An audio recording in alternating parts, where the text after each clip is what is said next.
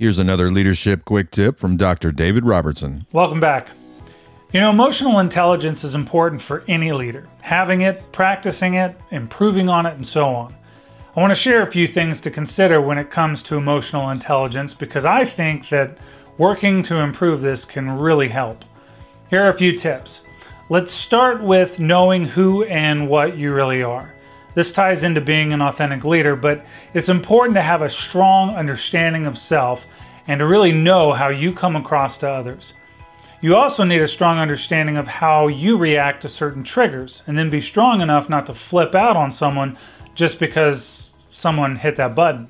Outbur- outbursts are usually not as awesome as they feel. So you're not perfect, neither are they. You both have different ideas, and that's okay. So relax.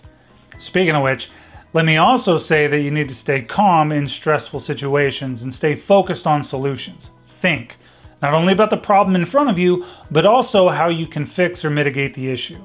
This ultimately demands respect and builds trust while also allowing yourself to be known as a problem solver. Now, it's okay to be direct. In fact, it's preferred. From an emotional intelligence standpoint, passive aggressive communication is not good. You need to be direct, but you still need to respect the people you're either talking to or talking about. If you're not, that's going to hurt you too. So be tactful, but be direct. Next, I want you to remember this question Was it malicious? I ask myself this question all the time. Someone cuts me off, was it malicious? Someone's snarky at the grocery store, was it malicious? Look, we all have bad days. We all make mistakes. We all have situations to deal with. And sometimes we get frustrated or just hungry and we don't let, we don't act like ourselves. Have you ever said something that you wished you could take back? Was it malicious or were you just at the end of at the end of your rope at that moment? Remind yourself that people are usually not going out of their way to make your day harder. Give yourself the chance to forgive them before conflict arises or before your day gets ruined by just asking yourself that question.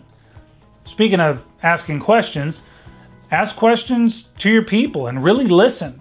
Don't just listen to the things that confirm your bias, listen to what someone is really telling you. Seek to really understand them and then validate them for the communication. And this is especially true if you're receiving a critique or a criticism. You're getting free advice. Take it for what it's worth. Thank the person providing it and use what you can. Look, you know you're not perfect, um, so don't get offended when someone points that out. It's not a secret. In fact, I think you should seek out criticism. Uh, I teach my students that we should always seek to tear it apart, whatever it is. That's how we get better. We shouldn't freak out on someone for it. We should thank them for it.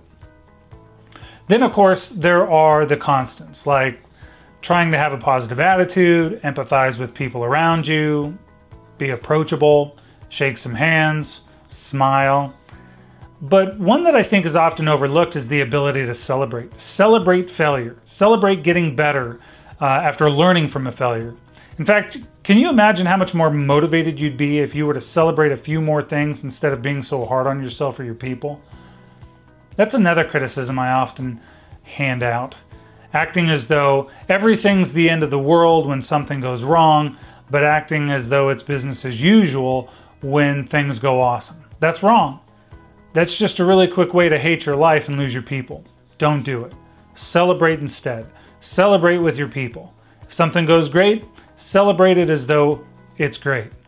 You don't have to go overboard, but even a well done or a great job can go a long way. If you want your team to rock, if you want your team to really get behind you, uh, work on becoming a, a more emotionally intelligent leader. Make sure you don't miss the next Leaders Last quick tip by liking and subscribing now. Thanks for listening, and we look forward to joining you next time here on Leaders Last.